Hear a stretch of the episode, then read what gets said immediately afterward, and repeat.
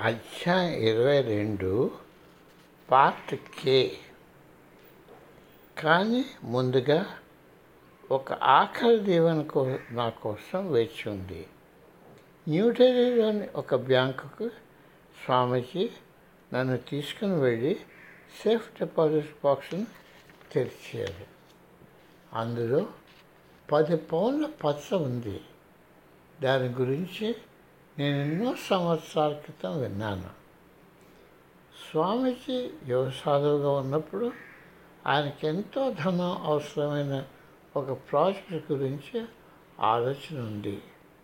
ఆ సమయానికే ఆయనకు స్వీయ అపేక్ష లేకుండా ఇతరులకు సాయం చేయాలనుకున్నప్పుడు పరిస్థితులు వాటంతటా అవే విజయానికి దారితీస్తాయని ఆయనకు తెలుసును అయినా సరే ఈసారి జాగ్రత్త పడాలని ఆయన నిర్ణయించారు. అందుచేత ఆయన గురువుగారి దగ్గరికి వెళ్ళి ధన సహాయం చేయమని కోరారు. గురువుగారు మణిమాణిక్యాలతో ఉన్న గుహకు ఆయన తీసుకుని వెళ్ళి పది పౌండ్ల పచ్చని బహుమానంగా ఇచ్చారు. స్వామీజీ ఆ కానుకను భద్రంగా చూసుకోవాలని జ్ఞప్తికి తెచ్చారు. కొన్ని రోజుల తర్వాత అనుకోని విధంగా స్వామీజీకి తన చారిటబుల్ ప్రాజెక్టు నడపడానికి సరిపోయినంత ధనం వచ్చింది. ఇప్పుడు ఆయన చేతులలో వెలలేని మణి ఉంది. దాన్ని ఏం చేయాలో ఆయనకు తెలియలేదు. అది తిరిగి వాపస్ చేద్దామన్న తలంపు వచ్చింది. కానీ అది అమర్యాదగా ఉంటుంది. ఒకరోజు ఆయన గురువు గారు స్వామీజీని ప్రాజెక్ట్ గురించి అడిగారు. తనకు కావలసిన ధనం అంతా సమకూరిందని ఇప్పుడు ఆ మణిని ఏం చేయాలో తనకు తెలియడం లేదని స్వామీజీ ఆయనకు చెప్పారు. తల పంకించి ఆయన గురువుగారు ఆ కానుక నీ బాధ్యత. నీకే కానీ నమ్మకం ఉండి ఆగి ఉంటే ఈ బరువు నీపై ఉండేది కాదు అని అన్నారు. తరువాత ఒకసారి మాటల్లో స్వామీజీ మన సంరక్షణకు ప్రతి సంవత్సరం ఇన్సూరెన్స్ కట్టవలసి వస్తున్నదని అది తన మెడలో గుడిబంద అయి కూర్చుందని చెప్పారు.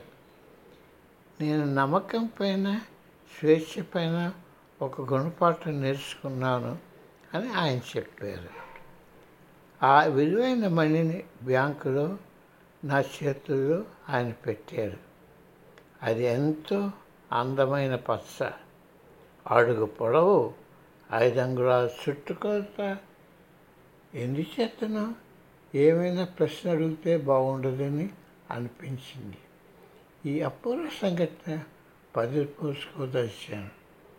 నా గురువుగారి శిష్యుడైన బ్యాంక్ మేనేజరు ఆ విలువైన వస్తువును జాగ్రత్త పరచడానికి సహాయపడ్డారు.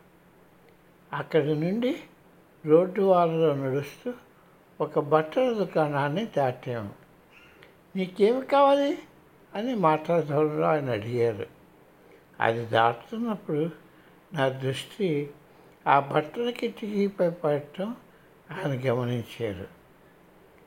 నేను నా కోరికను దాచుకోలేకపోయాను. ఆ సఫారీ సూట్ చూడటానికి ఎంత బాగుందో అని నేను జవాబిచ్చాను.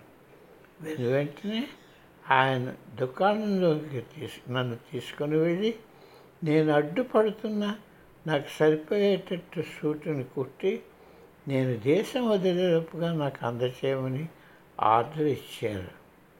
తర్వాత చేయవలసిన పని గురించి మాట్లాడుతూ మేము దుకాణం నుండి బయలుదేరాము కానీ నా మనస్సంతా ఆయన చూపిస్తున్న అభిమానులు మునిగిపోయింది. స్వామీజీ నా భుజంపై చేసేసి నెమ్మదిగా జస్టిన్ నీకోసం నేనున్నాను. అంతే నీకు కావలసినంత నీ దగ్గర ఉంది అని అన్నారు.